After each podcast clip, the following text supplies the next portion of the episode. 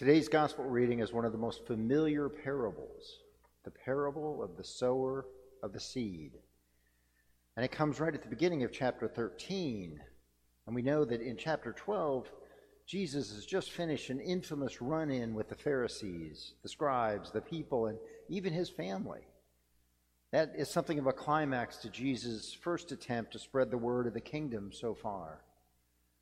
So you can read the opening where we're told that that same day Jesus went out of the house and sat beside the lake as a kind of retreat to collect his thoughts, perhaps rethink his kingdom teaching strategy, since the first attempt seems to have fallen on deaf ears.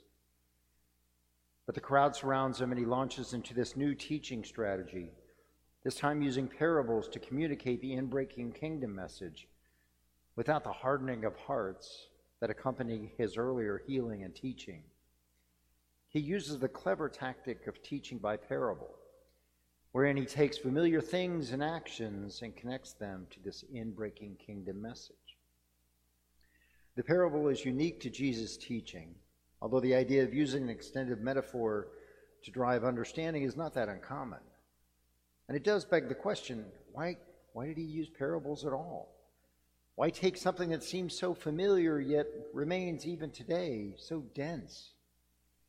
Why tell the story of the sower and the seed when it seems like all he really wants to know is, what kind of soil are we anyway? Are we the path? Opposed to any kind of kingdom message, whose seeds become the bird's breakfast? Or are we the rocky ground who show early promise, but when things get too hot, our faith burns out? Are we the soil filled with thorns, the cares of the world maybe, that chokes the seeds when they grow? Or are we the good soil, receptive to Jesus' kingdom message and ready to flourish with it? Now, there's one early understanding of the parables that sees them as an earthly story with a heavenly meaning, an earthly story with a heavenly meaning, that it, they take some familiar thing of life on earth is pl- and place it alongside some of some mystery of heaven, something we don't understand, so that our understanding of this familiar thing may help us understand the other. And I really like this idea, particularly because it It mimics what we believe about the sacraments. See, we see the sacraments like the baptism and Eucharist, et cetera, as, as outward and visible signs of inward and spiritual grace. So baptism looks like water being placed on the forehead, but the inward and spiritual grace is death to sin and unification with Christ. The Eucharist looks like bread and wine, but the inward and spiritual grace is the body and blood of Christ. You see this duality, this earthly side that we can see and seek to understand connects directly with the heavenly lens, shrouded in mystery, that we may someday understand, we hope.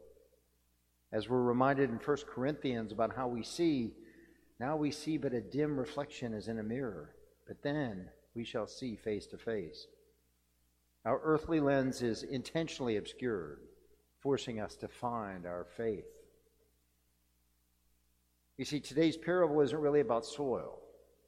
I don't think so anyway, although many a preacher has tried to make it so. I think it's about faith. The parable and all the parables challenge us, the hearers, to respond with faith. Said another way, the parables present the claims of the present form of the kingdom in such a way that only those who trust Jesus will understand the new direction in the plan of God.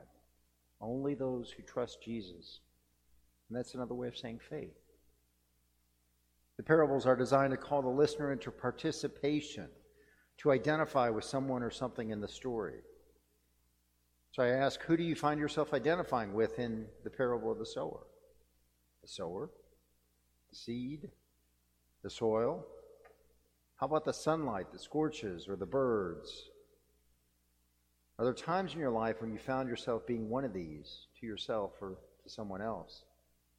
Now, I realize in my own life there have been times when I've maybe been rocky soil, but other times when I've been the hot sunlight or the hungry bird to my own faith or maybe to those of faith around me. The parables, more than just about any other device in the Bible, call us into direct relationship with them. We may find ourselves identifying with the Samaritan woman at the well, or with the centurion with the dying child, but it's easy to keep our arm's length from them. They're good stories. In the parable, we're forced to choose. Who are we in this story? What are we in relationship to these characters? And what do we do as a result?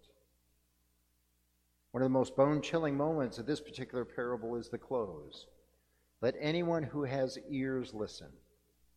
It's concerning because, of course, pretty much everyone has ears. But what Jesus is indicating, that this will take more than ordinary listening to understand. It will take more than ordinary hearing to understand. The listeners of Jesus' time weren't yet ready to listen that way, to understand. And the big question for us is, are we ready today? Amen.